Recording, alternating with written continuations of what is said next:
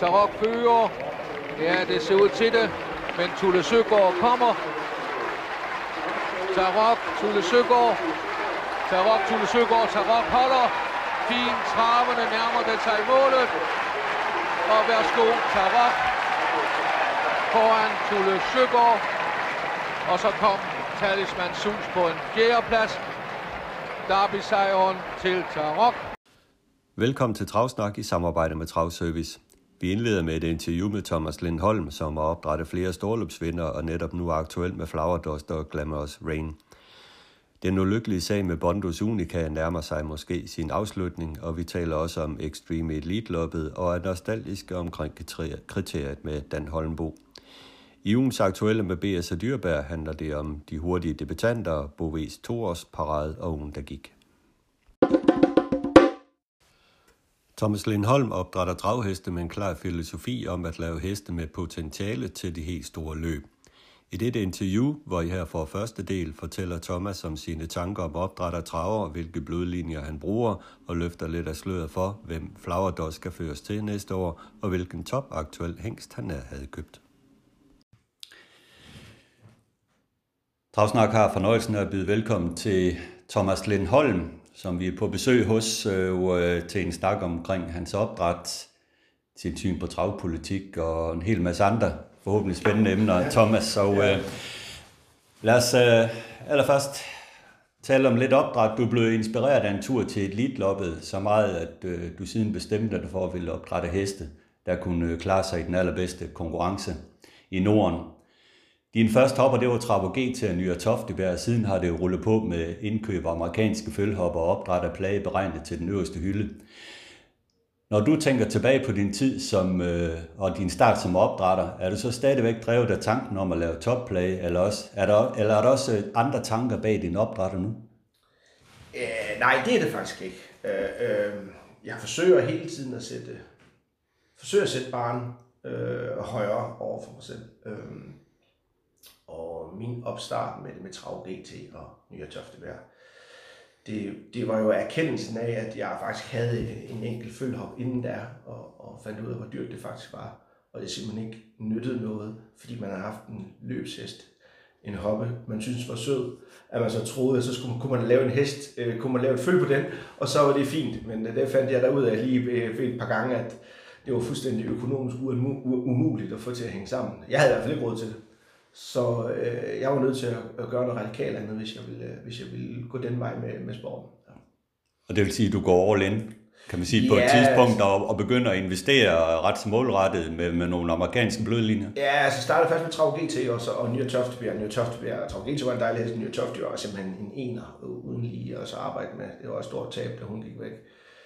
Du når at få Gold Dust øh, efter hende? Ja, Gold Dust, ja. ja. Det var så min første, skal vi sige, hest, der var med i, i, i hvor, hvor, det, hvor, hvor det var sjovt, ikke også. Øh, øh.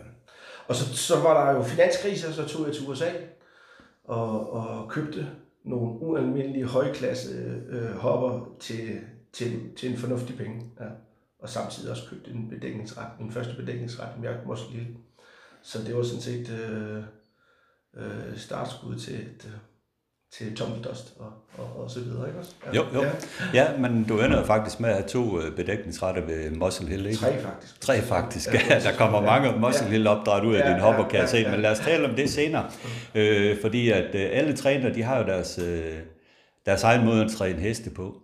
Men jeg har også fornemmelsen af, at øh, det samme egentlig gælder for opdrætter af travheste. De har også øh, deres egen måde at øh, gøre det på. Øh, hvilke principper opdrætter du egentlig efter? Altså jeg, jeg, jeg, øh, øh jeg er løsdrift-fan, helt klart. Øh, hvad hedder det? Kontrolleret løsdrift.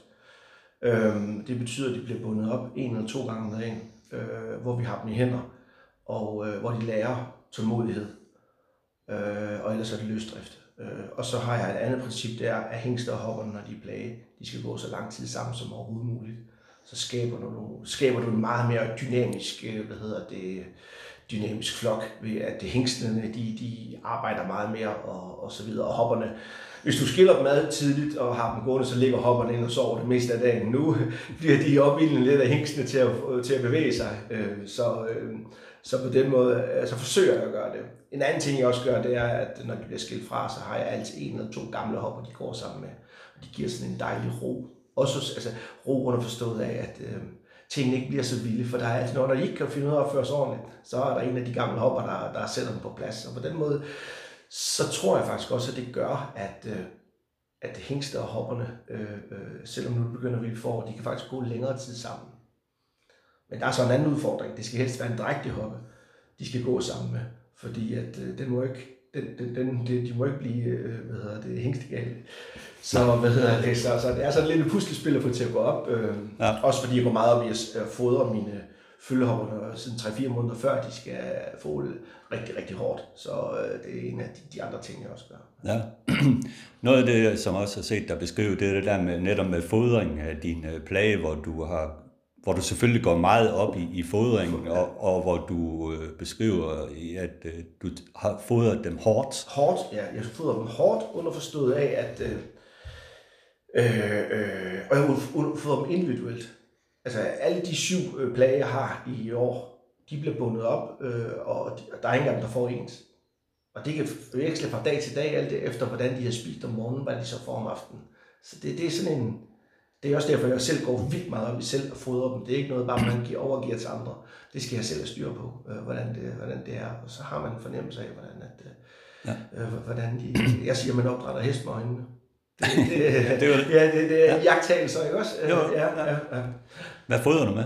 Øh, kraft. Jeg bruger, jeg bruger kraft 125 og som også er det gængse middel, både til, det passer godt til både hopper og, og, og øh, både til følgehopperne og til plane, til følgende. Og fri tilgang til hø? Fri tilgang til hø, og det hø, jeg bruger, det er faktisk noget, det er slået i starten af maj allerede, det vil sige, det er, det, det er ikke hø, det er nærmest en græsinstillage, de får. Øh, I min verden kan de ikke få nok øh, protein. Det, de har i overskud, det kommer ud den anden vej. Så det, det ja. ja. Så, det, så, så, så ser jeg på det. Ja. Hvad, hvad, er, hvad er fordelen ved det? For der kan, kan vel også være nogle ulemper ved at fodre så hårdt, at man kan gøre noget med vækstlinjer. Ja, der har været altså, mange teorier det, omkring det. Der er mange teorier om. Ja. Altså, man, man snakker om, om altså, oskondrose, mus og så videre. Ikke? Også, ja. Jeg vil påstå, at det ikke fodre. Det ligger i linjerne. Øh, øh, men der er jo aldrig nogen, der ved, hvordan det, det, hvor det kommer fra. Øh, og, og fodre en hest hårdt, det, øh, det, det, altså for mig at se, det er klart, har du en hest stående på boks i 12-14 timer hver dag, så kan du ikke fodre på den måde, jeg gør på. For her løber de simpelthen, løber de simpelthen bare energien af sig, ved at de bliver fodret så meget. Og det tror jeg også alle folk, der har øh, forstand på heste, at hvis man begynder at fodre sin hest lidt mere, så er det anderledes at lukke dem ud om morgenen, end som hvis de ikke har fået så meget at spise. Sådan er det nu engang, så har de mere energi at gøre af. Og ved du har dem i løsdrift, jamen så løber de selv energien af sig. Og den anden ting, jeg også gør, det er, at øh, altså, installationen står 500 meter fra vandet. Så det vil sige, at skal de ned ad hø, og så er de tørstige, så er de nødt til i hvert fald at gå en kilometer, for at, øh, for at, øh, for at få begge dele. Ja. Så på den måde, så automatisk så er, øh, er, er, er hesten hele tiden i bevægelse. Ja. ja. Men jeg synes, det er jo interessant det her, for jeg tidligere har lavet et interview med Line Nørbak, som opdrætter rigtig mange heste. Hun er jo en helt anden retning med, hvordan hun håndterer sine plage. De ja. er jo i boks hver dag ja. og, og, og så videre, og, og er jo slet ikke ude på samme måde som din. Nej, det, det, jeg har også været hos Line, og jeg har også, øh, Line har også hjulpet mig med nogle ting øh, og så videre. Og hun ser anderledes på det. Øh, og, og hun har fine hvad hedder det, øh, resultater med det. Ja. Øh, så det, det, det altså, øh, jeg vil næsten gå og påstå at sige, at det der med for eksempel, når du skal træne en hest, og du har gode træningsforhold, det er ikke træningsforholdene. Det er måden på, du gør det på, om næsten vil jeg våge påstå, om du kører på en landevej eller kører på en sandbane. Hvis du bare tilpasser det, du foretager dig, så skal du, og, og, du, og du er dygtig nok til det, så skal du nok få øh, udbytte af det. Ja, ja lige præcis. Ja. nu er det jo ikke tilfældigt, at, øh, at øh, dit kældnavn det er Dust fordi at øh, det er jo på sandjord, ja. din gård den ligger, og øh, det blæser meget, og mm. der er sandflugter ja. og så videre, som vi oplevede her sidste ja. weekend. Øh. Men det her med, at det er sandjord, du opdrætter på, det har vel også en stor betydning ja. på, hvor meget hestene de bevæger sig? Jeg har en mega stor betydning, specielt om vinteren, fordi jeg har næsten, næsten nu at se, hvor meget der regner, så har jeg ikke en vandpyt ude ved mig. De kan næsten altid gå øh, tørskoet. Og det gør jo klart, at så er det jo mere sjovt at bevæge sig, i stedet for, hvis man løber rundt i en gang lærjord, hvor, hvor de næsten ikke kan få benene med sig. Så det, er, det er den positive side ved at have, øh, hvad hedder, ved at have sandjord. Den negative side er selvfølgelig, hvis det er tørt om sommeren, så, hvad hedder det, så kan det være svært at, at, at have nok græs. Øh, og det er også derfor, jeg faktisk har så meget plads til, til, til mine heste, fordi et, øh, får jeg en tør sommer, så, så skal jeg have meget mark for at, kunne, for at de kan få den naturlige græs, som jeg synes er meget, meget vigtigt. Er der nogle øh, nye tendenser inden for opdræt, øh, som du ser er på vej? Altså, jeg, jeg, har, jeg har læst lidt om, at øh, måske nogle amerikanske opdrætter gør mig i at øh, bevæge øh, hestene meget tidligt. De går i walk og så videre, øh, planer og så videre. De, de, de er ligesom motioneret ret så meget, inden de kommer på aktion og så videre. Ja, altså det, det hedder det... Altså jeg har nu altid brugt det der, øh, at have min hest i walker, inden de går på auktion for at bevæge dem, men også for at lære at blive håndteret. Altså der er mange ting i det, at, at kunne, øh, at, at kunne, at kunne bygge en hest op tidligt. Men, men det der med, skal vi sige, at, at øh, hestene bliver tidligere, fordi du sætter dem tidligere i vogn, det tror jeg overhovedet ingenting på, fordi at øh, hesten er i vækst på det tidspunkt, der du kan ikke, Øh, kan ikke bygge så meget mere ekstra på dem. Jeg tror mere, at man skal have sit eget koncept efter, hvordan man gør. Se Peter Rudbæk, han har helt sit eget koncept for lige nøjagtigt, hvordan han gør, og han ved, hvordan han arbejder med de samme stammer hver eneste gang. Han ved lige nøjagtigt, hvor meget de kan tåle, hvornår han skal starte, hvornår han skal stoppe, og han er jo super, super dygtig altså til, til, at, øh, til at få det fulde ud af hans materiale. Det er ja. imponerende. Ja. Ja, men det er det. Ja. Han gør det fremragende. Ja, han gør det fremragende. Og der er også, har han også, en, der, han har også en, en, øh, en, øh, hvad hedder det, en fordel i, at han både kender hængsten, han kender hoppen, og han ved, hvad for et individ han står med.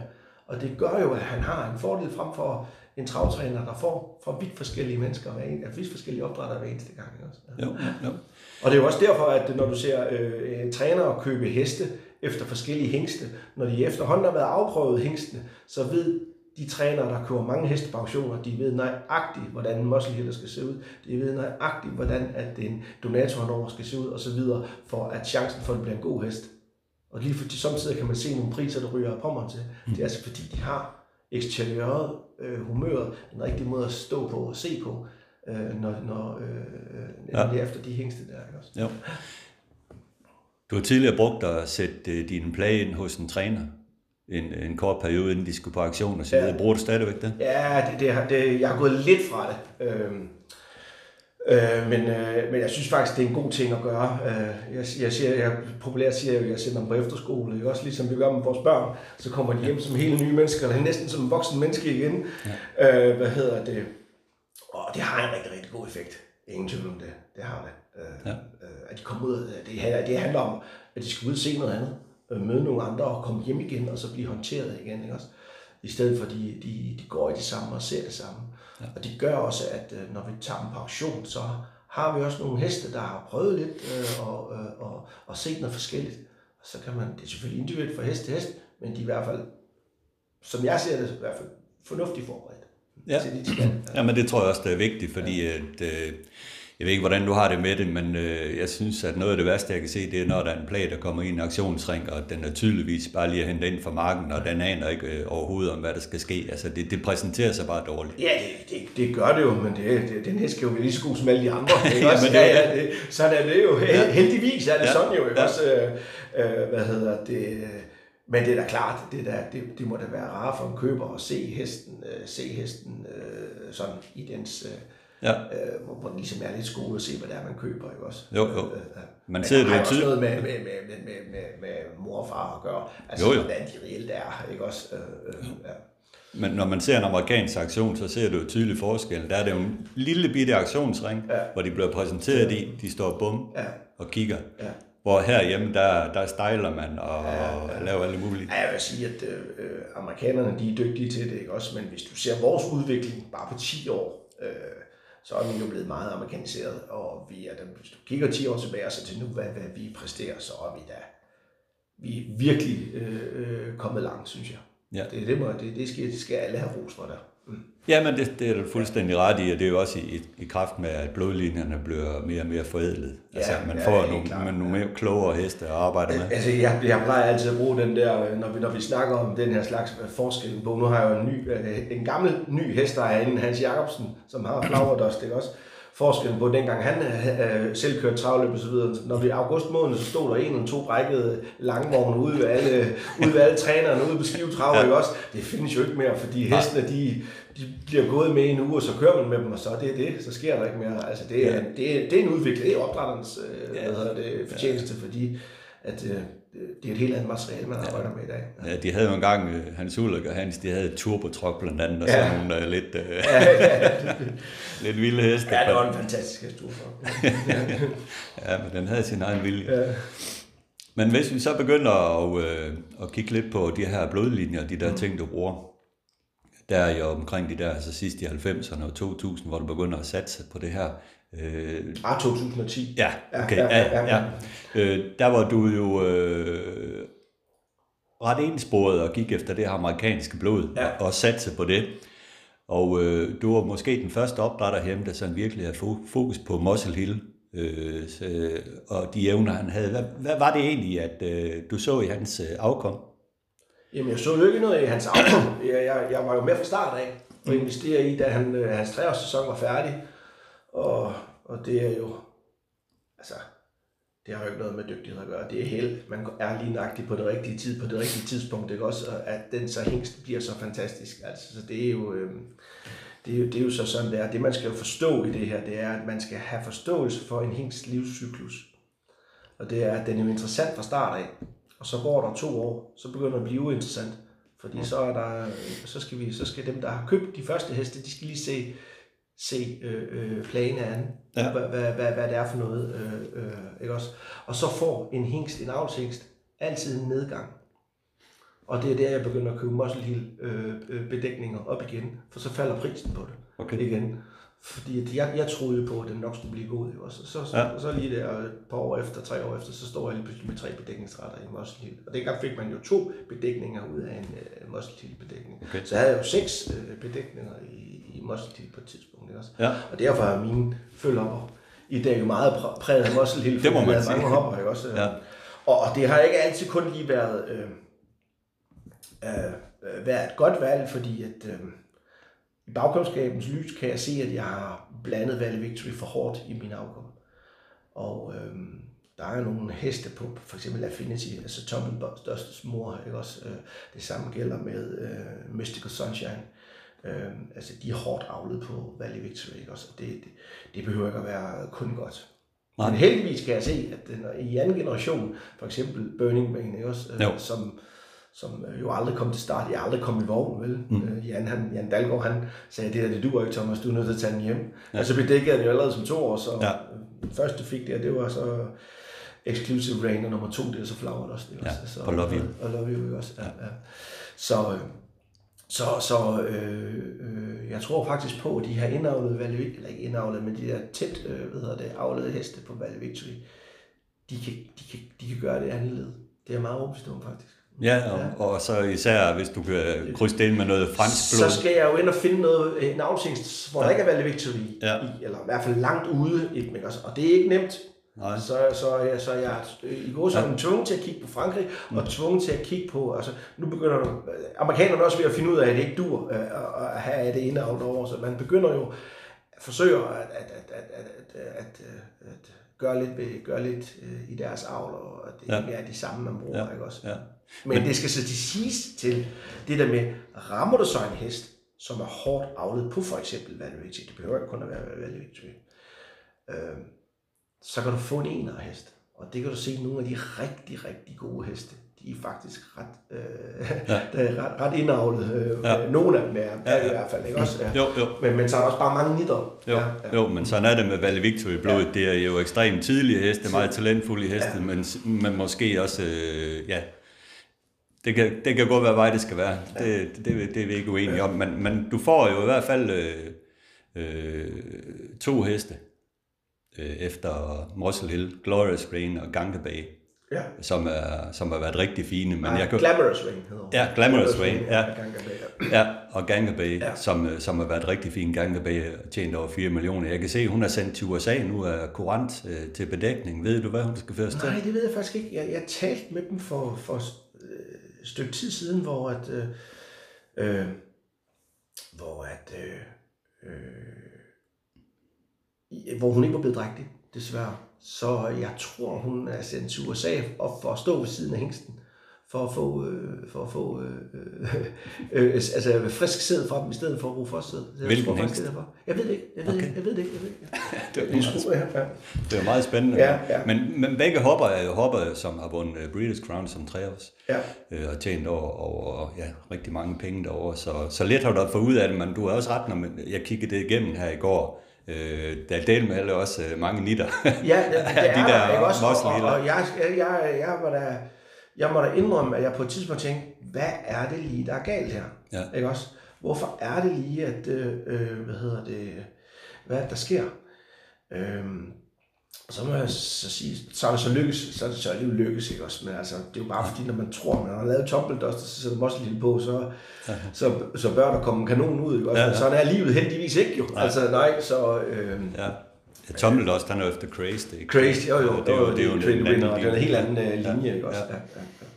Så. Øh, men, men hvis vi så går videre med det der med, med de der blodlinjer, det nye hot i USA nu, det er jo Wallner, mm. og til dels også uh, Chapter 7. Ja, ja. Hvordan ser du på, på Wallner? Øh, ja, altså, jeg har virkelig forsøgt at få lov til at købe bedækningsret i den, men jeg kan ikke komme i nærheden af det. Nej. Så øh, det er blandt andet derfor, jeg har meldt mig til Carstens tur her til efteråret, fordi så skal jeg over snakke med nogle mennesker der og se om jeg kan lave nogle kontakter, for jeg vil ja. utrolig gerne bedække flaget også med Walner til, til foråret. Okay, ja. det var også et af mine spørgsmål, ja, ja. Hvad, hvad, hvad tanken var ja, der. Ja. Og det kan lige være med, lige før man skal sende den drag, altså. Ja, ja. Øh, øh, og så, øh, ja, det ved jeg ikke endnu. Men, ja. Nej, men du ser også et stort lys i Walner. Ja, for sådan der, det, det er en fantastisk instinkt også. Ja. ja. ja.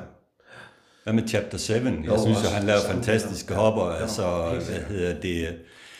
Øh, især hans hopper. Der ja. var Atlanta og, ja. så, og, og så videre. Der er jo kanone heste ja. efter. Det, det, det, det, det er jo topklassen. Det er også derfor, det er så svært at komme til. Ikke? Også, ja. Ja. Ja. Så, men jeg synes da også, at øh, jeg synes, det er meget spændt på nu her den kommende sæson, når de første FaceTime-bomber, de begynder at komme frem. Det bliver ja. godt nok spændende at se, hvad, hvad rygte de, hvad, hvad, hvad, hvad, der kommer ud af det. Ja. ja, lige præcis. Det er jo også en hængst, du har, du har brugt. Ja, det er også en hængst, jeg har købt en bedækningsret i. Øh, hvad hedder det? Øh, du har været uheldig med et afkommende? Øh... Ja, den gang, uh, undskyld, uh, Alexios var jo drægtig ved uh, FaceTime første år, han bedækket. Og der rapporterede hun sådan tre måneder før. Det, ja. ja det var frygteligt noget at se en lille hængst ligge ude i halen ja. derude. Ja, ja. Så øh, desværre, men altså, nu har jeg der en nu, øh, en, en, en hængst efter FaceTime på og Burning Rain, altså en, en bror til Flower Ja, den repræsenterer en vis værdi. Ja, det, det, det ja. Altså nu er det sådan lidt, kan jeg se, de der FaceTime-bonger, det hører jeg også, at deres eksteriør er ikke verdens bedste. Nej, den havde jo selv nogle anmærkninger med eksteriør med et skævt ja, ben og så videre. Ja, og det er også derfor, den ikke starter med, for den kan ikke holde i det, Nej. det, det venstre forben der. Så, øh, men ham, jeg har nu her, øh, han, øh, han, er, han, er, han er fornuftig.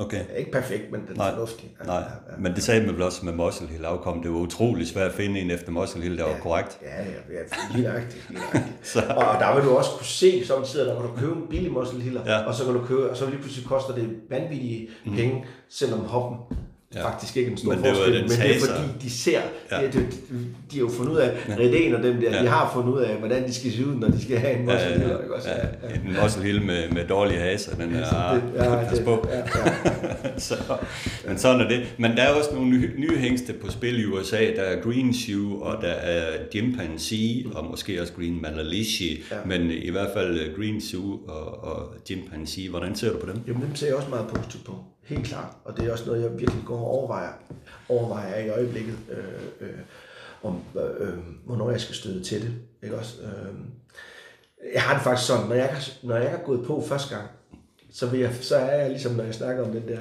øh, hængstenes øh, livscyklus, ja. så er jeg også, faktisk også en af dem, der venter. Ja. Ikke også? Ja. Øh, øh, hvad hedder det? Og så, så, så, så tager jeg ikke risikoen. Når jeg er med første gang, så kan jeg lige så godt vente et eller to år mere, se, til at se, hvordan det går. Ikke også? Ja.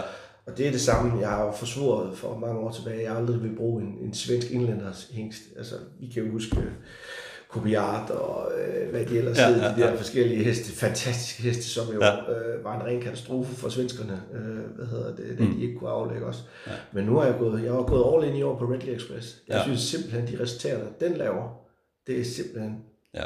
helt fantastisk. Ja. Øh, øh, så øh, Ja, det er jo klart toppet af Calgary Games og rigtig mange andre fine heste. Rigtig mange andre fine heste, altså det er kun, ja. øh, og jeg skal altså huske, at det, den ældste årgang er det ikke fem år, den er. Ja. Altså hvor mange gode heste den allerede har lavet. Ja. Det er fantastisk. Ja. Det er ganske enkelt fantastisk, ja. De kan have lidt temperament og så videre, men... øh, Det er rigtigt, men så har du, og der handler det også husk på, nu ja. så er du igen ude i noget fransk, ikke Ja. også? Øh, og du, øh, hvad hedder det, du Men det er jo klart- kan kombinere det med, med ens, øh, øh, hvad hedder det, amerikanske følger, og det, synes jeg er et godt match. Ja. Det er jo et oplagt ja. Ja. valg med Ridley Express på en muscle lille hop, der kan tilføre noget, noget klogskab og noget talent og så videre. Ja. Jeg har lige Ja. øh, to drægtige nu øh, efter The Real Express. Ja. Alexia Osa drægtig og Electric Rain en muscle lille hop. Ja. Ja. Øh, øh, hele søster til Burning Rain. Ja, meget spændende. Ja. Meget spændende.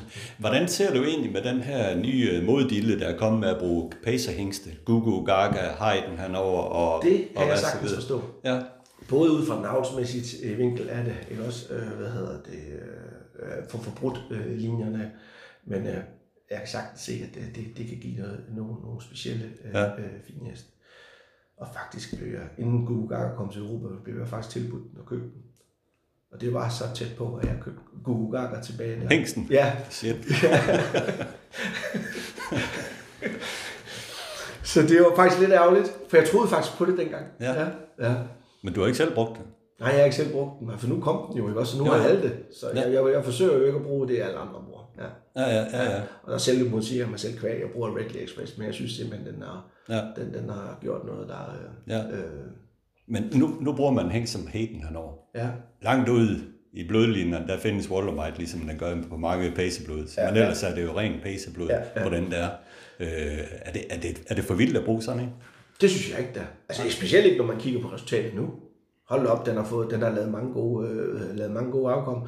Og, øh, og det, man skal huske, det er også igen hængstens livscyklus, ikke også? Altså, det er jo ikke, den får jo aldrig de allerbedste hopper. Fordi dem, der har de allerbedste hopper, tør jo ikke bruge de her... Øh, vi, vi, vi kører lidt mere sikre og i en lidt mere dyre afdeling, når vi har en rigtig, rigtig god hop, ikke også? Jo, jo. Så vi er andre øh, gør det først. Ja. Så øh, jeg tror, at Gugu Gaga øh, meget snart får en stor optur igen.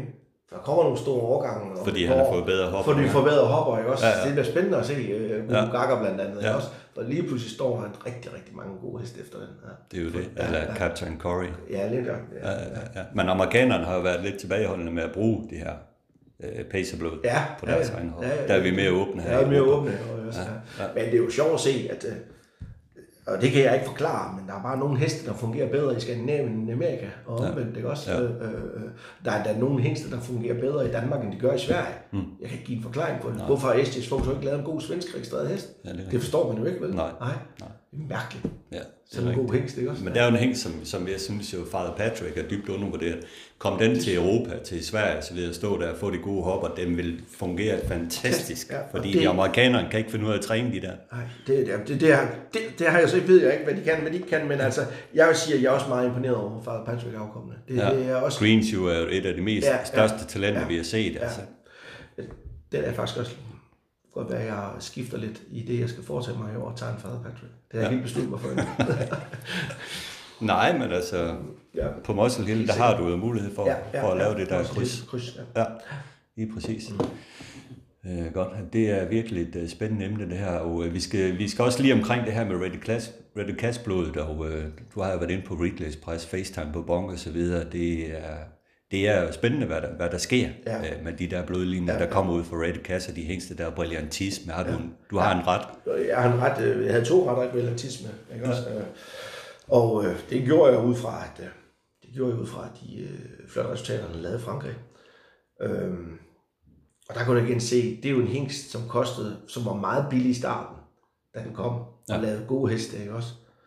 Øh, og den har ikke fået de bedste hopper. Jeg er meget spændt på at se nu, når den faktisk viser sig, at nu begynder den at få nogle rigtig gode hopper, hvad der så sker om 1, 2, 3 år. Ja. Og det er sådan, jeg tænker hængste, når jeg køber, øh, hvad hedder det, shares, at se udviklingen i dem, og så, så, så kende cyklusen på hængsten. Ja, Så, ja. øh, så er det spændende at se, om det er eller fisk. Ja. Det er rigtigt. Ja. Du har også været inde på Love You, du har brugt den anden gang og fået Flower Dust Ja. ja. ud af det. Det er jo, det er jo Dubois-linjen der. Ja. Øh, er, det, er, den, er den ved at være død, den der Dubois-linje? Eller? Nej, det, det, det vil jeg ikke sige, men der, der, der sker altså nogle sjove ting. det er meget sjovt, at jeg havde lige besøg af øh, øh, Danielsen. Øh, han skulle hjælpe med nogle marker i går, så diskuterede vi det her, ikke også? Og Love You for eksempel. Fortæl mig en god aftekst efter Love You. Ja, Det findes ikke. Det er svært at Er finde. det ikke svært? Ja, er, er det er jo mærkeligt. Men det er jo det Den samme med Muscle Hill. Ja. Giv mig en rigtig god afsøgning efter Muscle Hill. Der har været nogle enkelte, Ja, ja, men- der, der er lidt lovende. Jo, men den, den, er jo den, den, den, den, den, de skal lige have lidt mere tid. Ja. At det, det, det er for tidligt nu at udelukke den, ikke også? Ja. Ja. Love You, hvad gammel er han? 27 år? Jo, jo. At det, det er jo ved at være... Øh, øh, øh, øh, Ja. det, det- der, der, der kommer ikke rigtig mere fra ham, vel? Altså, så... Øh, nu har Går man- vi helt tilbage i tiden, Super Bowl, der var også lidt den samme Ja. historie med ham. Han, Ja, men han var jo, han var jo ikke... Altså, han var jo bøvlet op i hovedet, ikke også? Altså, han var jo ikke så nem at arbejde med nogle af de der, vel? Så, så, så det, det, kan have, øh, det kan have en, en Ja. historik i det, ikke? Ja. jo, Men altså, øh, Muscle Hill, jeg vil se det før, at det er, øh, at om de ikke kommer. Det, er det samme gælder med Radicash. Altså, der er jo ikke, heller ikke nogen, der er fuldstændig er slået igennem endnu, vel? Altså, det, der er der Ridley Express. Ridley Express, ja, selvfølgelig. ikke og så ja. kender vi jo ikke. Nej, så kender vi jo ikke resten. Vel, det tager altså lidt tid, øh, før, at, øh, før, Ja. før vi ser det. Ja. Det er det. Hængste skal næsten være ud af mod, før man reelt ser, hvad, hvad det er. Også. Ja, ja. Men bortset fra, man må selvfølgelig op jo på fra siden, tror jeg så. Altså, det, det, det er en god kombination. Ja, ja, det er jo det. Det er meget spændende. Er der, er der slet ingen hængste her i Danmark, som er interessant, at du har brugt Great Challenger et par gange og så videre, men øh, Mm, nej, jeg har ikke... Det, det, det har jeg ikke, nej. nej, nej. Det har jeg ikke. Men ja, det er jo fascinerende det her med, at, øh, at her i Danmark, øh, der er jo princippet tilgang til alt. Ja, ja, ja, det er klart. Du kan få alt. Du kan få alt, ja. Ja, det var Og ikke ligesom også, i gamle dage, ikke, hvor, du var, hvor der ikke var frosten sæd, alt sådan nogle ting. Altså, der var der ingen tvivl om, at for øh, mange år tilbage, da jeg startede med heste, dengang man hentede øh, heste i USA, ja. der var jo dem, øh, det kunne godt være, at du, fik en, du kunne få en hest af en vis kvalitet, men så var det fordi, de ikke var særlig, nemme at arbejde med. Ja. Ikke også? Og, og det, det, det, på den måde øh, kom vores avl jo i gang på en god måde, men altså også med heste, der måske ikke bare så nemme at arbejde med. Vel? Og det har jo for, forfinet ekstremt ved at frostsæde. Ja, ja. Har tilgang til frostsæde, at vi har de øh, Jo, jo. teknikker. ikke jo også? ofte kunne vi få nogle øh, tvivlsomme helbrødre til et eller andet. til så- landet, ikke også? Så, ja. Og det har jeg også været ind over, der. noget af det. Sådan er det. Ja, det er det. Nej, det, det er meget spændende det her. Øh, hvordan ser din bestand af heste ud lige nu? egentlig? Ja, den er stor. Ja. Ja, øh, Har du overblikket? øh, ja altså nogenlunde. Ja. Altså, jeg har jo, jeg er jo øh, i gang i- med et generationsskifte, også? Øh, og lige så stille en, øh, nogle af de gamle hopper, øh, de er her ikke mere. Øh, Affinity er her ikke mere. Save Yankee er her ikke mere. Øh, nogle store tab, øh, men altså, de, de kunne ikke mere, så det er der jo ikke noget at gøre ved det. Så nu har jeg jo så Alexia hos øh, Mystical Sunshine og øh, Mispossessed Ja. øh, stående tilbage. De to, de to sidste, altså de tre hopper er vel også ved at være oppe i Ja, det er de, de er over de 20 år, eller over 20 Ja. år, ikke også? Så, Ja. så, så de, de er jo også... Går det ikke lidt mod principperne egentlig, hvad man siger, Fuldstændig. man helst skal bruge en, en ung Jo, jo, jo, jo, det er en ting, jeg går meget op i, det der, også? Øh, ja. øh, øh, hvis jeg skulle være, hvis jeg skulle være helt kold og kynisk, set ud fra en økonomisk vinkel og så videre, ikke også? Så skulle man sælge sine følger, når de var en 12-13 år. Og så køre videre og, og lave en, en generation. Men når man som jeg kommer ud i stallen hver eneste dag og fodrer og lukker ud, og, mm. og øh, så altså, at jeg skulle skille mig af med for eksempel Nye Toftebjerg eller Affinity eller C. Ja. Yankee nu her for en 5-8 år siden. Altså, det var fuldstændig utænkeligt. Altså, Ja. Det var en del af, af Ja. det er heste, ikke også? Ja, ja. Så meget kroner og øre skal der heller ikke være i. Nej. Overhovedet ikke. Nej, nej, nej. Så, så, så det, øh, ja. Men altså, min, min, min politik nu, hvis jeg vil føre ud i livet, det er min generationsskifte, og der er, jeg har jo dækket nogle følgehoppelinjer. Altså, misprocessed har aldrig lavet en hop, som andre ejer. Og øh, hvad hedder det? Og der har, og det har, hvad hun hedder. Øh, nu kan jeg, nu tager jeg lige tråden her. Alexios, Og den har lavet masser af hopper. Øh, Mystical Sunshine. Mystical Sunshine Ja. har heller ikke lavet, altså øh, øh, øh, mormor til, til Flagerdust har heller aldrig lavet en hop. Så det er et blod, hvor jeg sidder, hvor jeg sidder på morsiden, sidder alene på, ikke også? Der har jeg sagt, at alle hopafkommende beholder jeg, Okay. okay. som en del af mit generationsskift. Ja. Men der, der kan jo komme så mange heste, så jeg, jeg, jeg, jeg, jeg, er nødt til at øh, Ja. ja. på et eller andet tidspunkt skal bryde det, ikke også? Men der var jo så øh, forretningsstrategien, at, øh, at når det blev 12-13 år, så skulle jeg så sælge øh, øh, følhopperne, ikke også? Ja. Og det vil sige, at Burning Rain og Brazilian Rain er, er de første, jeg så skal skille mig af med. Ja. Ja, den er Det hård. tror jeg ikke, jeg er klar til. Den er hård. det er jeg i tvivl om, om jeg magter. Ja, det er det. ja. Så, ja. så det, men du har de tre gamle hopper, du, du siger Burning Rain, Brazilian Rain har du, og Uh, Burning Rain, Brazilian Rain, ja. Uh, ja. Og så har jeg uh, Dollar Rain og Danish Rain. Ja. Dollar Rain er en mosselig lille hop efter, uh, efter Affinity. okay, Og, og, og Danish Rain er så efter Donator og Process. okay. Miss Process, som så lavede, en- har lavet en italiensk damvinder og en elite vinder. Ja. Men det er, jo, det, er jo, så, det er jo det samme blodlinje igen, du, du, du Ja. taler om sideløbende med det der muscle yankee valley vigtigt. Ja, ja, ja, det er det jo også. Miss Process er jo hårdt, hårdt altså Miss Process selv er jo, er jo, er jo hårdt, hårdt på Valley Victory, ikke også? Ja. Ja. Altså, øh, ja. Hvad går der af plage så? Jamen, så Følg nu planen. er, øh, jeg har øh, øh, øh, seks af mine egne gående, øh, øh, hvor at øh, FaceTime Bonbon er, er på øh, Burning Rain, altså Flower Dusters. Ja. Så har jeg en hel søster til, øh, til Ganga Bay, altså Muscle Hill Alexios. Og så har jeg den første efter øh, øh, Danish Rain, den Danish Rain, som var efter Donator og Ja. Process, det også efter Brillantisme. Og så har jeg en en, en, en, en Love You hængst efter Electric Rain. Ja. Og Electric Rain er jo hele søster til Burning Rain. Okay. Ja. Så, Så den er jo så tæt, også så det er tæt, og den er dansk registreret, Ja. så den er så tæt beslægtet med, øh, hvad hedder det, Ja. med, øh, med flauter, som den næsten kan blive. Ja. Ja, så kender du nok en, der gerne vil have fingre i den. Ja, det ved jeg. Øh, Hvad hedder det? Og så har jeg en efter Donator Nord og, og, og Brazilian Rain. Ja. Ja, en hængst. Yes. Ja. Og så har Hans, øh, altså ejeren af Flaudost, han har så en gående efter Brillantisme og øh, Dark Dust. Dust, det var hans første hest, han Ja. købte. ja. Ja. Okay. Så. Og så er der... Og der kan man, og der kan man se, ja. det vil sige, jeg har, jeg har to heste gående efter Brillantisme, Ja. og de er så forskellige, som, de, som heste kan være forskellige. Okay. Altså, ja. Ja. Så, øh, ja. ja. Så må du have nogle øh, åringer og plage og så videre. Nej, det, det, det var, det var åringer. Ja, det var ja, så er der åringer, nogle plage. Nej, jeg har et øjne. Ja. Det er dem, jeg har. Ikke Okay, ja. ja, ja. Det er de, de syv, jeg har gået. Ja. Yes, yes. ja. Og nogle toåringer. Jeg, øh, jeg har en enkelt. Øh, en Jewelry Rain øh, efter Raja Mirci og, øh, og øh, Castle Rain, Ja. som er i træning hos Jan Dalgaard. Okay. Den, øh, den viser tidligt talent. Ja. Ja. Og så har du øh, købt dig ind i Golden CN og har selv en øh, løbshest. Ja, så, så, er vi, så vi, Hans og jeg købte Golden CN. Ja. Øhm, vi synes, at øh, det kunne være spændende at have en... Øh, vi håber på, at vi kan have en hest med i årgangsløbene igen i år. Ja, selvfølgelig, Så, selvfølgelig. så det, Ja. ja. det er meget spændende. Ja. Jeg vil indlede ugens travsnak med, med et interview med opdrætter Thomas Lindholm, der de sidste år af den svenske opdrætterforening har fået prisen for det bedste auktionskøb med henholdsvis Glamorous Rain og Ganga Bay. Og Carsten øh, Thomas Lindholm, der, han, øh, han satte jo stenhårdt på, på opdræt af det allerbedste travhest, travheste, og øh, han er jo, viser jo år for år, at han, han laver nogle gode heste.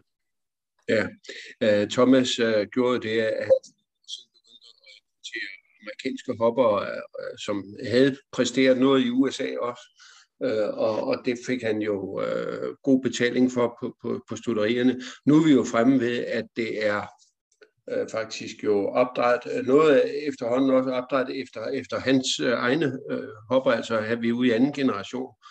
Uh, så, så det er jo flot, at det også slår igennem. Ja, det er jo Men, blandt andet Burning Rain, som er mor til Flower Dust jo. han, er, han har jo manifesteret sig som en af, af Skandinaviens førende opdrætter, og øh, der er jo også interesse for hans, øh, for hans, øh, for hans opdræt. Og der er jo det sjove ved det, øh, at øh, i Danmark, der hedder Flower Dust, den hedder jo Flower Dust, øh, fordi det, hans studeri hedder jo Studeri Dust, men øh, det må han ikke kalde sin hest i Sverige, fordi der var en gammel opdrætter, der, der mente, at han skulle have have øh, ret til udelukkende at kalde sine hest Dust, og derfor hedder øh, Holms heste Rain i Sverige. Ja, lige præcis. Det, jeg tror, det var opdrætterne af blandt andet Superior Dust i, øh, i øh, Sverige, som, øh, som mente have, havde, ophav på det der navn, så Thomas måtte kalde sin heste Rain i Sverige. Og øh, Gangabay hed også et eller andet med Rain, men blev så i øvrigt øh, omdøbt, og hun står nu i USA øh, til øh, bedækning ejet af Korant. Men, men det var jo fordi, at alle Korants heste øh, døber de om, sådan at, at de har et fast øh, forbogstav. Øh, og derfor skulle den hedde noget med G. Øh, og dermed så ved du også, at den er i samme øh, årgang som Chimpanzee og Green Shoe, som for eksempel øh, Courant også ejer. Ja. Ja, ja. Men øh, i hvert fald spændende at tale øh, med Thomas om, omkring øh, sine opdrætter og øh, hans tanker om øh, blodlinjer i, i særdeleshed, og i, det I hørte her, det var første del, og anden del kommer så i næste uge, hvor vi taler mere omkring øh, opdrættervirksomhed, travpolitik, øh, Breeders Club og andre spændende ting. Men ellers, øh, Carsten, er det også i dag, hvor øh, Travservice har et øh, lille jubilæum. Ja, 15 år fandt jeg ud af, det er 15 år siden, at, at, øh, at, at Kjell Mikkelsen øh, etableret Travservice.dk, og man kan jo så sige, at den har jo vokset sig øh, fint stor øh, igennem årene. Og jeg har da personligt jo haft meget glæde af at, at arbejde med den, og håber på, at jeg kan blive ved med det. Øh, også trods min fremskridende alder. Øh, men det, der også er godt, det er jo, at, øh, at vi har nogle gode sponsorer, og vi har en fast læserkreds. Og det har vi jo, fordi at, at folk de ved, at sitet det bliver kontinuerligt op dateret, og det ikke er helt ligegyldigt, det der står på, på siden, hvad der også udspringer af, at vi jo meget ofte er meningsdannende for, for, for, for det, der sker i, i dansk og omkring dansk travsport. Ja, det er jo det, der er med, med travsnak og også øh, travsnak, travservice og også øh, travsnak, øh, som vi laver her, det er jo, det er uafhængige medier, der ikke er bundet op til noget som helst andet, end at vi også kan have vores mening om, hvordan tingene foregår i travsporten, og, også har en mening om.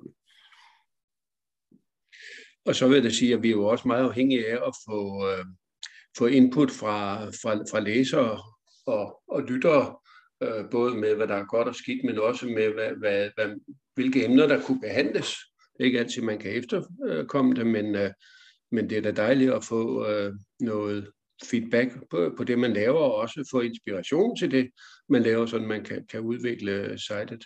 Men jeg har altså en fornemmelse af, at langt de fleste, de også, altså nu kan man så sige, det setup, der er på sitet, har jo nu været i, i syv år med hensyn til, øh, til, øh, til banner og til, øh, til præsentationen af, af, af selve siden.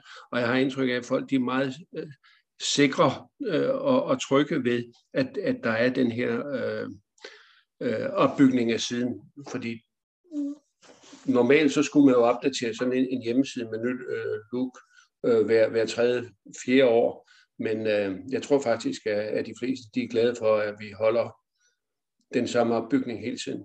Ja, man ved, hvad man øh, går ind til, når man klikker ind på travservice.dk. Ja. ja. Og man ved også nogenlunde, også hvad det handler om i, her i Travsnak, øh, selvom vi gør vores øh, bedste for at øh, variere det lidt. Øh.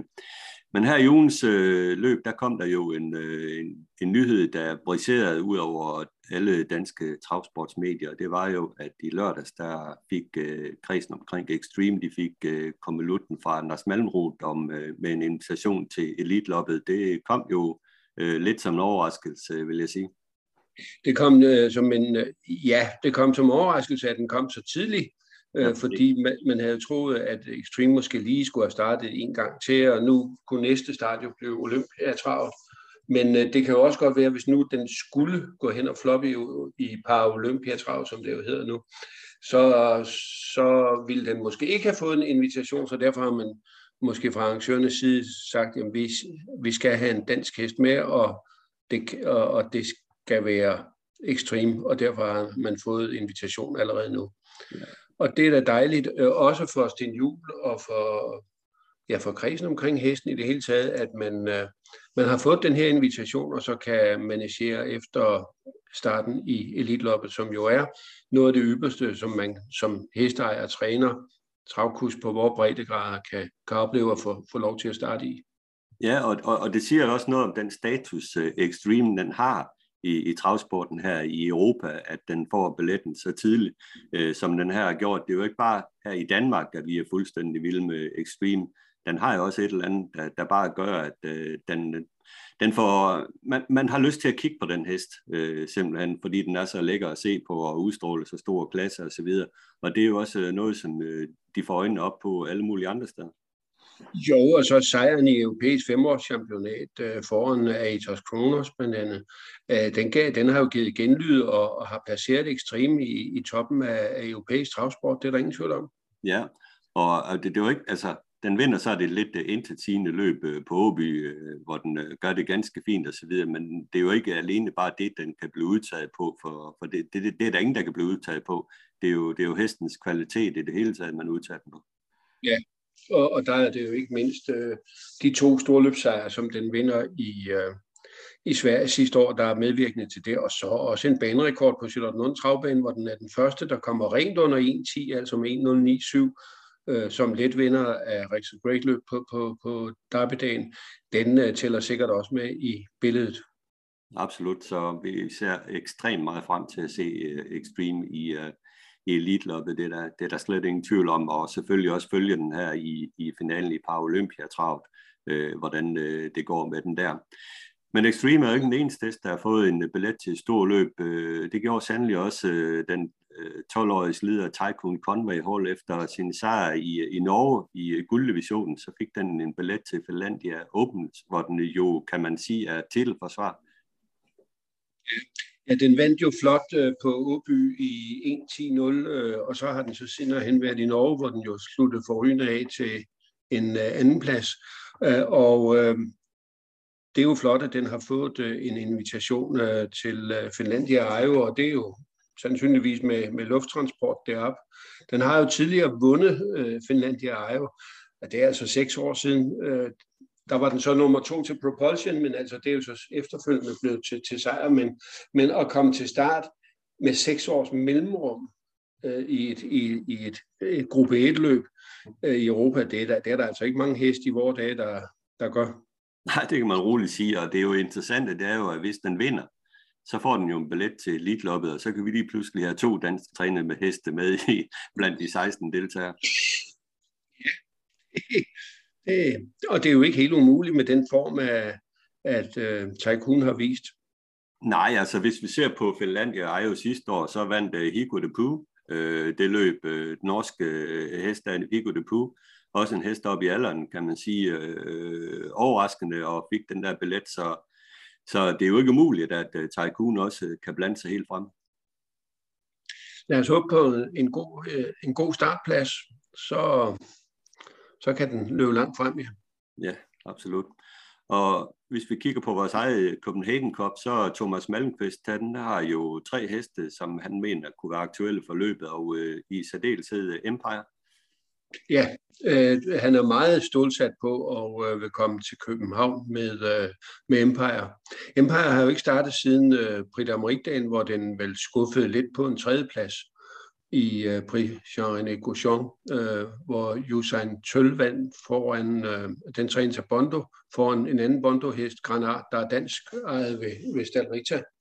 Og så kom Empire så Øh, den har 5.961 startpoint, og det øh, har jo noget at sige, når man skal øh, til start i øh, Copenhagen Cup. Jeg må indrømme, at jeg er ikke sådan lige godt pålæst med hensyn til, om det er nok, men, men jeg kunne da få, det, det lyder jo meget i hvert fald. Ja, det er jo et løb, man, man kan anmelde til Copenhagen Cup, og så tror jeg, at René har et par billetter, han øh, kan, kan uddele som øh, invitationer, men øh, som udgangspunkt er det jo et løb, man anmelder til. Ja, øh, og det kunne også være interessant, hvis Extreme den var kommet til start i Copenhagen Cup, men det er klart, at øh, hvis den skal starte i Paralympiatravet, så kan den ikke rigtig, så kan den otte dage efter i vor øh, tid ikke starte i Copenhagen Cup. Det, det var noget, de kunne i gamle dage, hvor hestene jo ikke løb så hurtigt, men hvor de startede jo mange flere gange. Nu bliver der taget meget mere ud af hestene i vores dag, så de skal have lidt, lidt tid til at tage, tage sig bagefter. Ja, men altså, jeg er sikker på, at Copenhagen Cup nok skal blive et uh, fint uh, løb. Jeg kan heller ikke forestille mig andet, at uh, Bondo og Gukiador og andre de der trænere i det der segment uh, har, har kigget på løbet. Bondo har jo i hvert fald et par heste, som uh, kunne være interessante her. Ja, og Gokiador, han starter øh, en af sine kanoner i dag øh, i Sverige i et, godt løb deroppe, øh, BBB, og han har jo en hel armada af heste, og har tidligere besøgt Lund med, med stor succes, så jeg tænker, at han også kommer. Og der er jo også franske trænere, som har givet udtryk for, at de ville starte i, øh, i, øh, i Copenhagen Cup. Sebello Romain øh, var jo, er jo en af dem. Nu er den så lige skuffet lidt her øh, de seneste starter, men, øh, men uh, den kan jo nå at komme op i, i, uh, i topform endnu. Absolut. Så det ser vi frem til Copenhagen Cup. I det hele taget ser vi frem til storløbssæsonen, der for alvor snart ruller i gang. Men nu jeg synes jo, at nu her med forårets komme, der har vi jo set uh, mange spændende og fine treåringer. Har, har været så godt øh, forvente med at se, uh, se det ene treårstalent efter det andet uh, her. Uh, jeg, jeg har også indtryk af, at der bliver kørt flere rene treårsløb, end der nogensinde blev gjort før. Og det ser ud til, at det er blevet godt modtaget af trænere og hestejer. Jamen, det er jo det, altså de vælter jo frem i, i øjeblikket, treåringerne, og øh, det er jo nok øh, selvfølgelig borger der, at øh, vores opdræt herhjemme bliver bedre og bedre, og at her i vinter, der har der ikke været noget vinter betydende, man har kunne træne igennem med hesten hele sæsonen og have den tidligt klar, og vi har jo set, ja, Sten Juhl har haft øh, fire treåringer ude med, med stor succes. Kai Jensen, han vælter dem ud. Bo Vestergaard vælter dem ud. Altså, de, de, de kommer jo bare på løbende samlebånd, de her treåringer, og den ene ser nærmest bedre end den anden. Så det er, det er en vældig spændende udvikling, og øh, det kan jo godt være, at, øh, at den her H-årgang, den kommer til at følge op på E-årgangen øh, med øh, talentmæssigt. Ja, det, altså, det er jo early days, øh, men øh, vi kan jo håbe, øh, fordi det er jo også, øh, der, der er jo mange spændende afstamninger i den her øh, årgang også, så, så grundlaget er for, at der kan komme noget, noget rigtig godt ud af det. Det er der slet ingen tvivl om, og øh, det bliver spændende at se, hvor mange af dem, der, der springer ud og tager chancen i Peders mindeløb her, der køres den 1. Øh, maj på, på Skive Trav. Det, det første store årgangsløb, hvor mange der, der tager springet ud der. Ja, og også, hvad skal vi sige, at de etablerede fra sidste år, der, der dukker op, det skal de jo gerne snart til at begynde at gøre. Jo, de er nok også uh, så småt ved at være, være klar, tænker jeg. Det vil de på at uh, blive, blive, blive luftet. Der må vi jo endnu ikke set, men uh, må ikke snart de kommer. Ja. Men ellers i ugens løb, så var der en historie om, at øh, der var jo den her ulykkelige historie om øh, Erik Bondo og øh, de to heste, som blev stjålet fra hans gård i Italien. Blandt andet øh, Unica, som var en meget, meget lovende hop efter Love You, som havde vundet stort set alt, hvad hun havde stillet op i. Men hun blev stjålet fra Bondos gård i nattens muld og mørke, og I kan jo lige høre et øh, lydklip her med, med Bondo, som fortæller om, øh, hvordan han oplevede det dengang, de blev stjålet. Og nu du nævner Unica, øh, hun blev jo øh, i 2017, den 7. marts, der blev hun sammen med Vampire Danny, Danny jo stjålet fra din øh, stald dengang. Øh, når du tænker tilbage på det, hvad tænker du så på? Det er det værste, jeg har oplevet. ikke så meget det Nej. Det må jeg nok sige. Ja, fordi Unica, hun var jo en fantastisk lovende hest, altså lovet, vandt meget som to og tre år, så stod inden for en fire sæson, hvor du skulle ud med hende. Ja, hun var jo, øh, hun var jo noget specielt, det er helt sikkert. Øh, der var ikke mange, der gjorde det, hun gjorde i, i deres karriere, jo sådan set. Hun startede bare 15 gange og vandt 13, ikke? og ja, hun tabte i debuten, og så tabte hun et løb øh, et stort hoppeløb nede sydpå, hvor hun var hun ikke, øh, hun var ikke på top den dag der. Og øh, det var nok lidt min fejl i manageringen, men det, må, det er jo som det er, ikke? Men bortset fra det var hun jo helt, helt specielt. Ja, og så blev hun jo stjålet fra din stald. Der var mange teorier dengang øh, om, øh, omkring kidnapning og så videre. Hvad er dine tanker om, hvad der skete med hende? Og vandpeger Danny? det, er der ingen, der, der, der, det er jo aldrig kommet frem, ja. Hvorfor jo vel? Og ja, jeg ved ikke, om det kommer frem en dag, men sådan er det jo. Det, vi må fremad. Der er ikke så meget, der ved det. Jo. Nej, det er rigtigt, men er det noget, du efterfølgende så har taget forbehold for, altså med dine gode heste? Det kan du ikke. Det, det, kan, du, det kan du ikke. Altså, vi er jo, det, det var, hvor jeg fået lov at gå natter, eller der kom jo nogen forbi, uh, nattevagten kom der forbi, ikke et par gange om natten, og øh, det ene med det andet, ikke, så uh, du kan ikke tage for, så vil de stjæle sig ikke. Det bør man ikke være bange for. Hvorfor tror du, de stjal øh, hestene?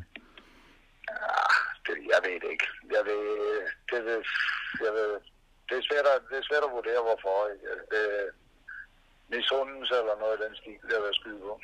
Okay. Men et kæmpe tab for dig var det selvfølgelig, og stadigvæk smerteligt at tænke tilbage på, kan jeg forstå.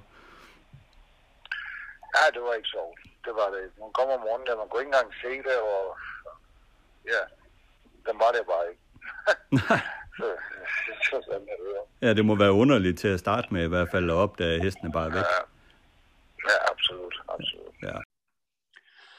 Og Carsten, der er jo nyt i den øh, sag her, fordi at øh, to personer, som politiet i Italien mener har været involveret i, i, i det her, øh, nu sidder og skal i retten, og øh, de er anklaget øh, for det her og øh, skal have en dom.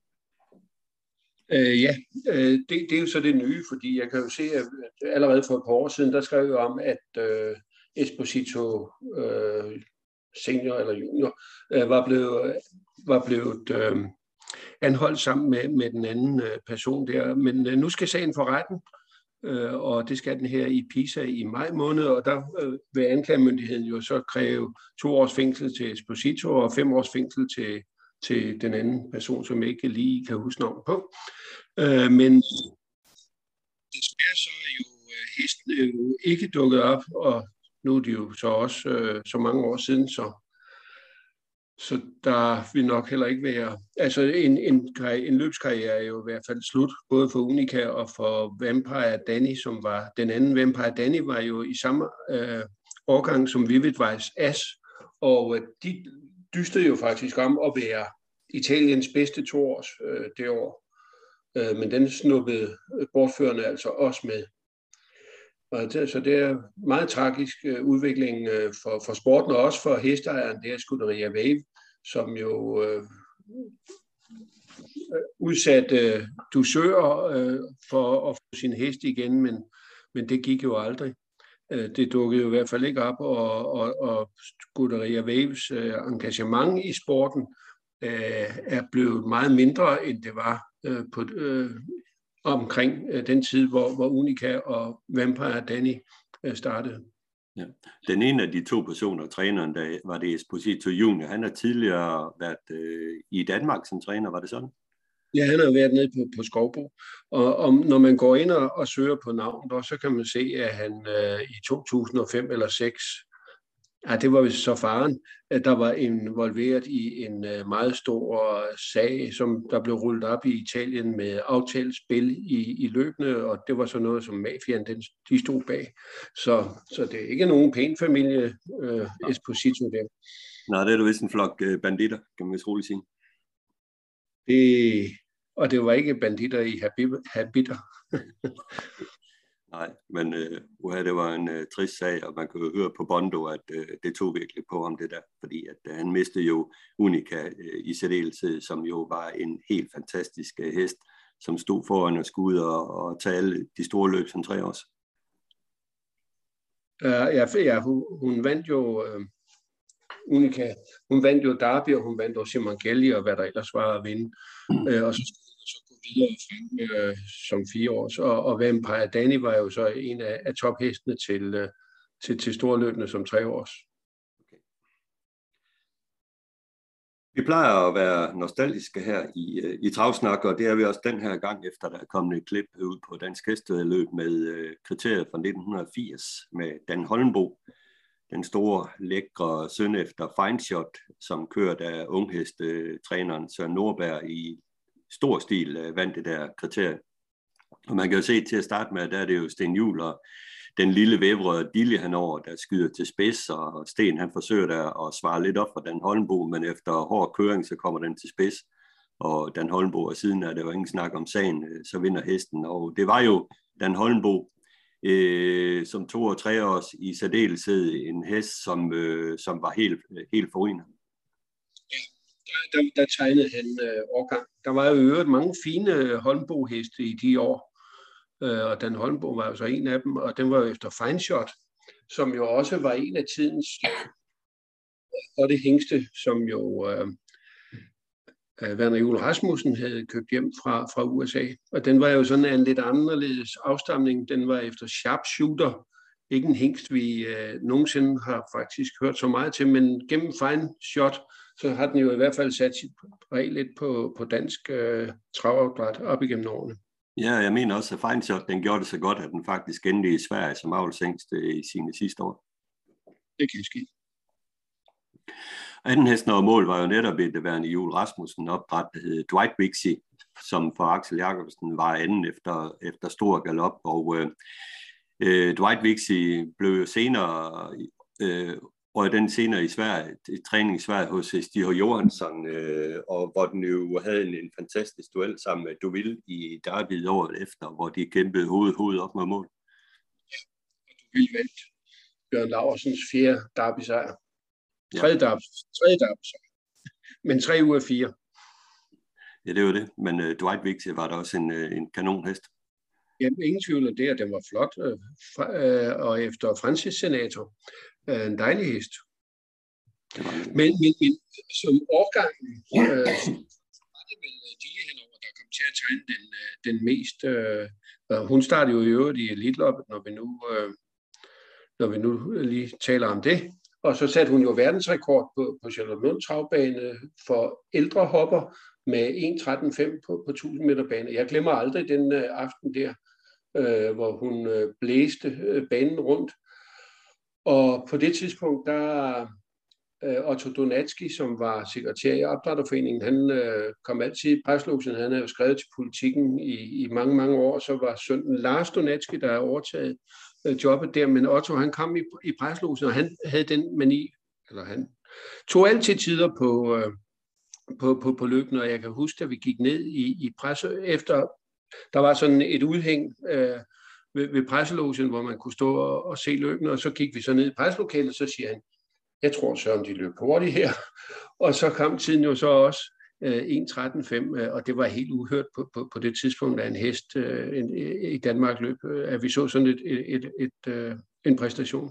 Ja, og også tiden taget betragtning for, var det ikke en januar, kold januardag, hun gjorde det? det? Det var i hvert fald køligt, det var det, ja. Ja, så Nardille, han hun var helt fantastisk vedløber. Hun blev også mor til øh, derbyvinderne øh, New Quick, som senere i avlen også har gjort det ganske udmærket. Og øh, i det hele taget er det jo den her blodlinje, der kommer ud af stamhoppen Lille Hanover, som jo også blev mor til Copperfield, og Hilly Hanover, og masser af andre fine heste. Så det, man må jo sige, at den her Lille Hanover, som stamhoppe, en Lance Hanover hoppe, er en af de mest betydelige i dansk hav. Ja, det er det. En anden ting, jeg også kom til at tænke på i løbet, det var jo, fordi på grund af min skiverelation, det var jo Duke Reastrup, Impis øh, Nobility-søn, som øh, for Holger Jensen øh, sejlede rundt ude i sporene til, til slut og ikke nåede frem, men han blev jo senere hen en, en ganske fin hester. Holger var jo øh, kammerater med Jørgen Gettermann, som opdrættede de her Reastrup heste, og der har været rigtig mange fine Reastrup i gennem tiderne, Stuart Reastrup, Susi Reastrup osv. Jeg øh, nåede at få et øh, godt venskab også med Jørgen Gettermann. Jeg var tit øh, ude og besøge ham øh, på hans øh, gård. Og nu er det så sønnen Thomas øh, Gettermann, som øh, stadigvæk afler avler nogle heste, blandt andet Hans Reastrup, som er begyndt at gøre det ganske udmærket her i treårsløbende for Morten Fri. Så Reastrup blodet, det, det lever stadigvæk videre. Ja. Men ikke øh, i samme omfang, som, som det gjorde engang. Der kom der jo der var der jo Restrup heste i hver eneste, i hver eneste årgang, og, og flere, og også gode heste.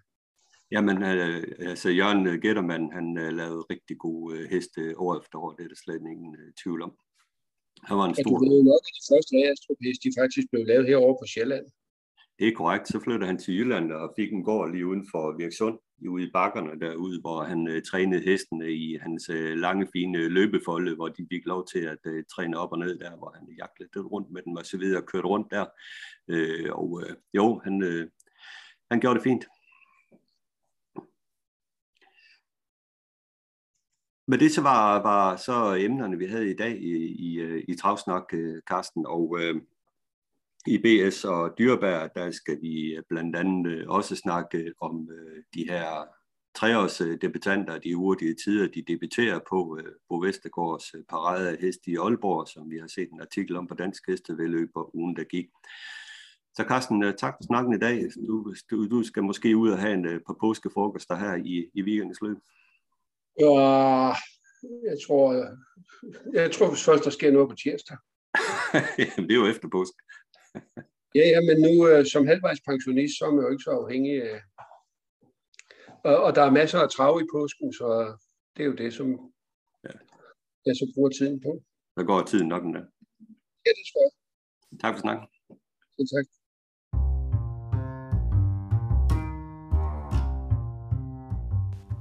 Ugens aktuelle med BS og Dyrbær.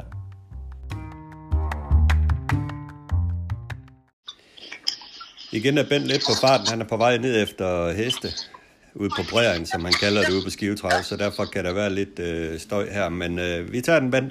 Og øh, det vi først skal tale om her, det er jo de her hurtige debuttider, vi har set her i ugens øh, løb. Øh, der var øh, Bo Vestergaards Thai Kansas, der de, debutvinder på, på 16-7. På jeres ro, der så vi Havanderlein øh, vinde på 16-4 i sin øh, debut. Det ser voldsomt ud. Tre års, der går ud og løber 16 i deres første start.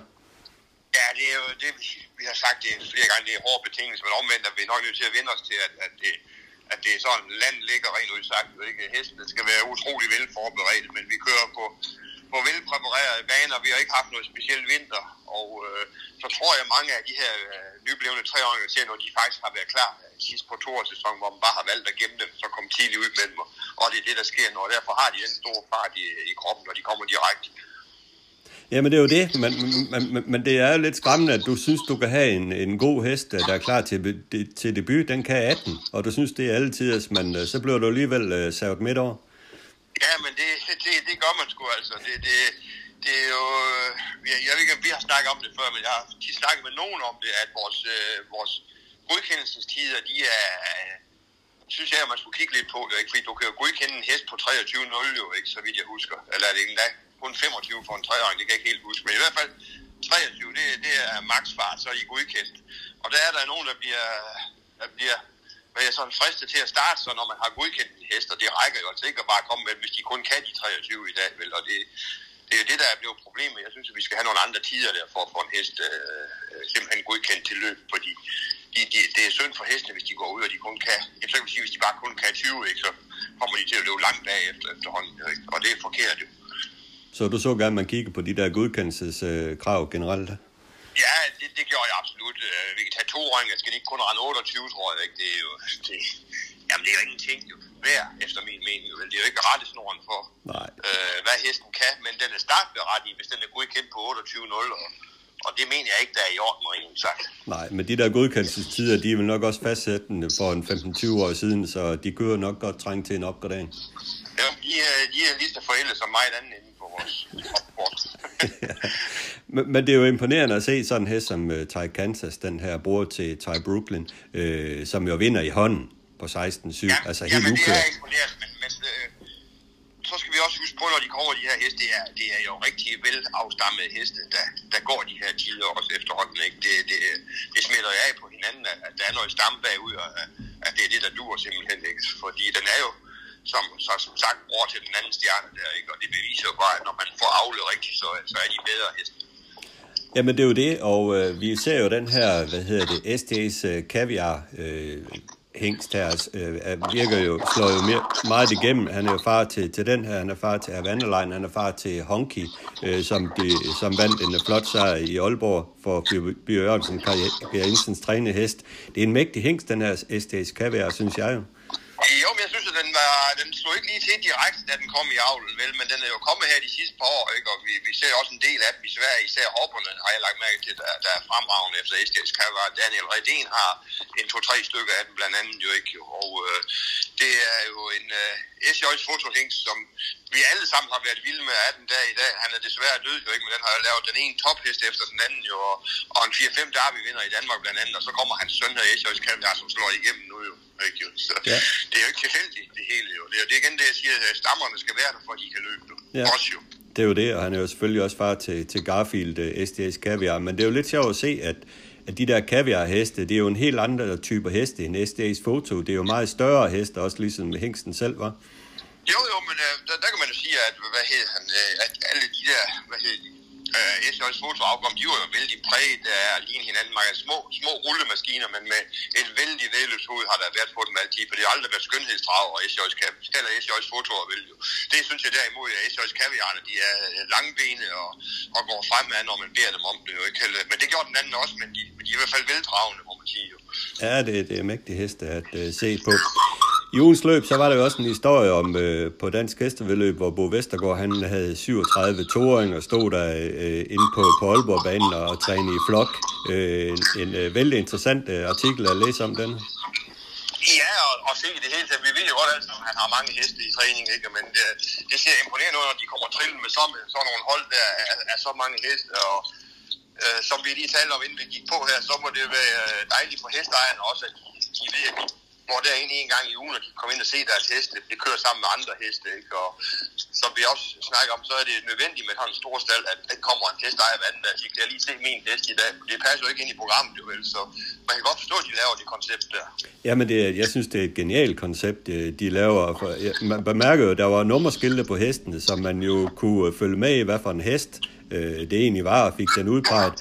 Og han har jo også øh, planlagt øh, tre øh, onsdage senere hen øh, med tider og så videre, hvor man kan komme ud og se sine heste. Så på den måde er det jo et øh, nybrud, et øh, nyt koncept, vi ser her.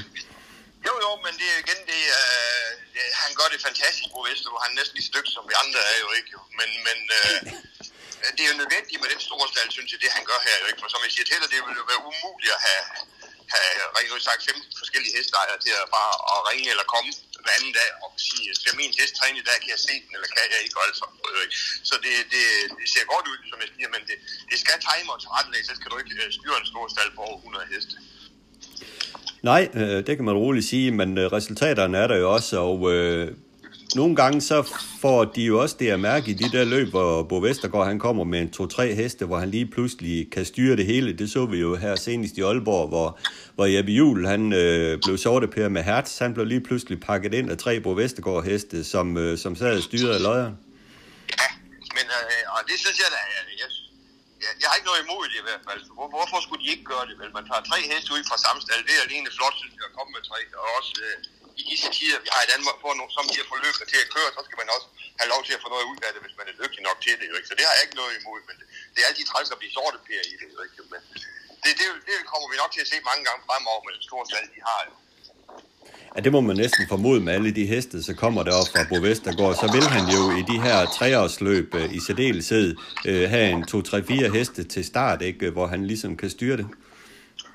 Ja, vi kan godt kalde det styre det. Jeg tror, bare, jeg tror faktisk, de kører ud direkte fra start. Altså. Og Det håber jeg, at de gør. at den, der får det bedste løb af os i dag, så kører vi, og så må, så må den vinde den her gang. Det er jo ikke sådan, jeg tror. Jeg tror, at de kører direkte på og kører på de andre, altså, men de kører med deres egen heste, så de får det optimale ud af det jo ikke. Fordi vi ser jo lige så ofte, at det er især Niklas Korfitsen, der vinder løbet, selvom Bo også er med jo.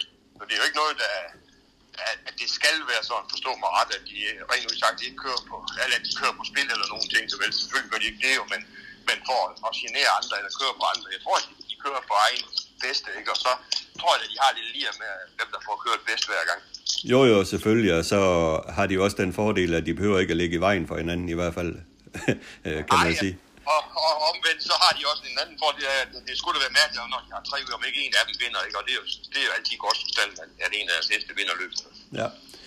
Nej, øh, spændende at se den her udvikling, det er, der, det er der ingen tvivl om. Øh, lad os tage en øh, lille kig på ugen, der gik. Starter på Lunden, uh, øh, hvor Sten Julio vandt fire løb med tre treåringer, blandt andet Habitude, den nye Søren Koldberg hest, Hit the Road Jack, som kom på sejrsrækken, fik sejrsrækken genoptaget igen, og så Haps, og så Daytona. Men den der Hit the Road Jack er jo en vældig stiltraver, jeg er meget spændt på at se udviklingen på den.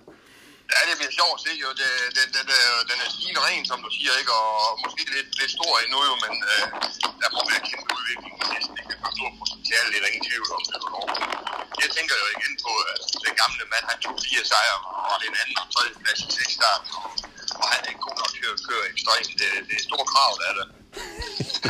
ja, det blev du ved med at holde fast i det der. Det kunne også have været øh, lige ud over alle grænser, hvis øh, Sten han øh, kunne køre Extreme Elite loppet vil jeg gerne se en, en ren dansk ekvipage, men det har vi talt om så mange ja. gange. Jeg vil ved at, at spyge lidt til det. Jeg forstår det simpelthen ikke, men sådan er der så mange ting. Ja, det var det. Og så i, i Aalborg, øh, der var der jo den her Honky Kai Jensen træne hest, der når vi fremhæver Bo V, så må vi også se Kai Jensen, han præsenterer den med også i øjeblikket treåringerne.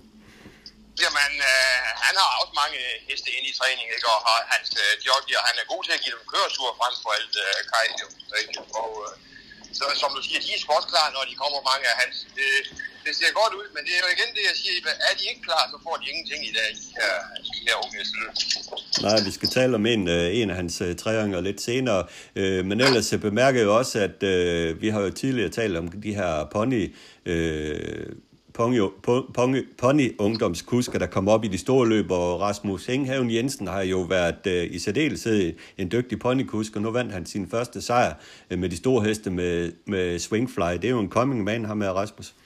Jamen, han er en fantastisk øh, øh, mand, det må man nok sige, og frem fra for al hans udstråling og glæde ved det her. Ikke? Jeg tænkte, at han går ellers rundt deroppe i noget, ikke? og det var stort for ham at få en sejr med de store heste. Den har han ventet på. Og der, der er også et eller andet sted, der er en vis pres på ham efter. Han var så dygtig som ponykusk, jo ikke? Så, uh, han er helt sikkert en coming man.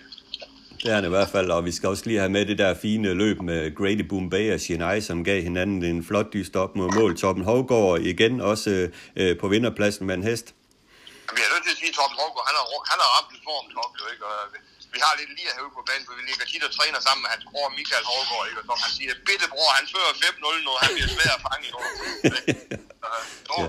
han, han kan godt Torben Hårgaard endnu.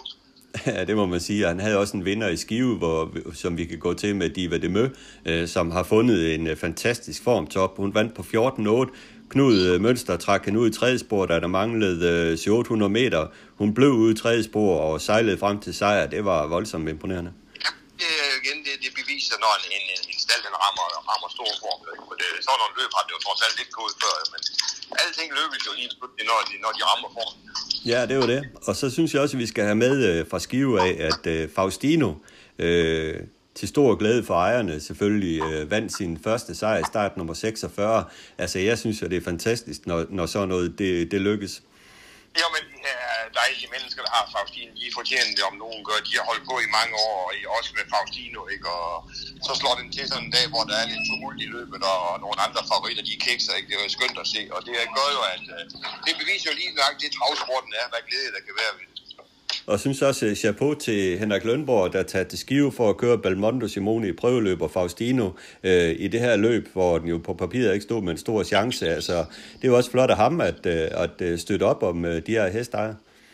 Jo, men det, det synes jeg, det, det, det skal han have kado for, men det, det, de, har, de har jo også støttet ham, kan man sige, i mange år, jo ikke? Så det er sådan lidt gengæld, ikke? Og så, når det så lykkes, så går det hele op i en højere enhed, og det var, det var dejligt at se på. Ja, der var endda sejrsgæstes for Lønborg over mål, og det ser man ikke så tit for ham, så det viser også noget om, at den her sejr, den betød noget for ham. Jamen det gjorde den da ikke, og især når man er måske er lidt undertippet, ikke, så kan det være sjovt det der. Det, det kender jeg selv også jo ikke. Så man skal være glad, når man vinder løb, for det er ikke nemt at vinde løb i dag. Det er det ikke, nej. Øh, på Fyn så vi jo øh, endnu en Kai Jensen hest, øh, var helt overlegen. High class foto. Øh, har, jeg, har jeg nævnt Highlight D som en øh, kommende stjerne fra hans stald, så kan vi også tage den her med High Class Foto, øh, som øh, foran Kær bare sagde farvel og tak i opløbet. Ja, det var imponerende intet mindre, kan man sige jo vel. Øh, det så fremragende ud, jo ikke? Og jamen, den, den øh, slægter sin bror på allerede, jo ikke? Og øh, vil få en kæmpe fremtid inden for det her. Det er jo det, og så også en sejr til Kim Kærslund, som, som satte meget på, på sporten her og fik to sejre på Fyn. Jamen, det er dejligt, når de der mennesker, der vil stoppe nogle penge i det her, og, og virkelig gå ind for det og støtte på sporten, både det ene og det andet, ikke? de også har succes. Det skal der til, ellers giver de jo op, jo. Ikke? Så, det, det er jo øh, det bedste, der kan ske, når det slags. Absolut. Nå Bent, du må ned og fange øh, de der heste ind, så du kan komme ud og træne noget mere. Jamen, jeg er lige på vej til at trække vinderen af Liga 1-finalen ind nu her, så kan du selv gætte, hvad det er. det kan jeg overhovedet ikke gætte. Nej, det kommer nu. Hej. det er godt, hej du. Tak fordi du tog dig tid til at lytte til Travsnak i samarbejde med Travservice. Har du input, idéer, kritik, ros, ja hvad som helst til podcasten, så giv mig en mail på adressen henrikdyrberg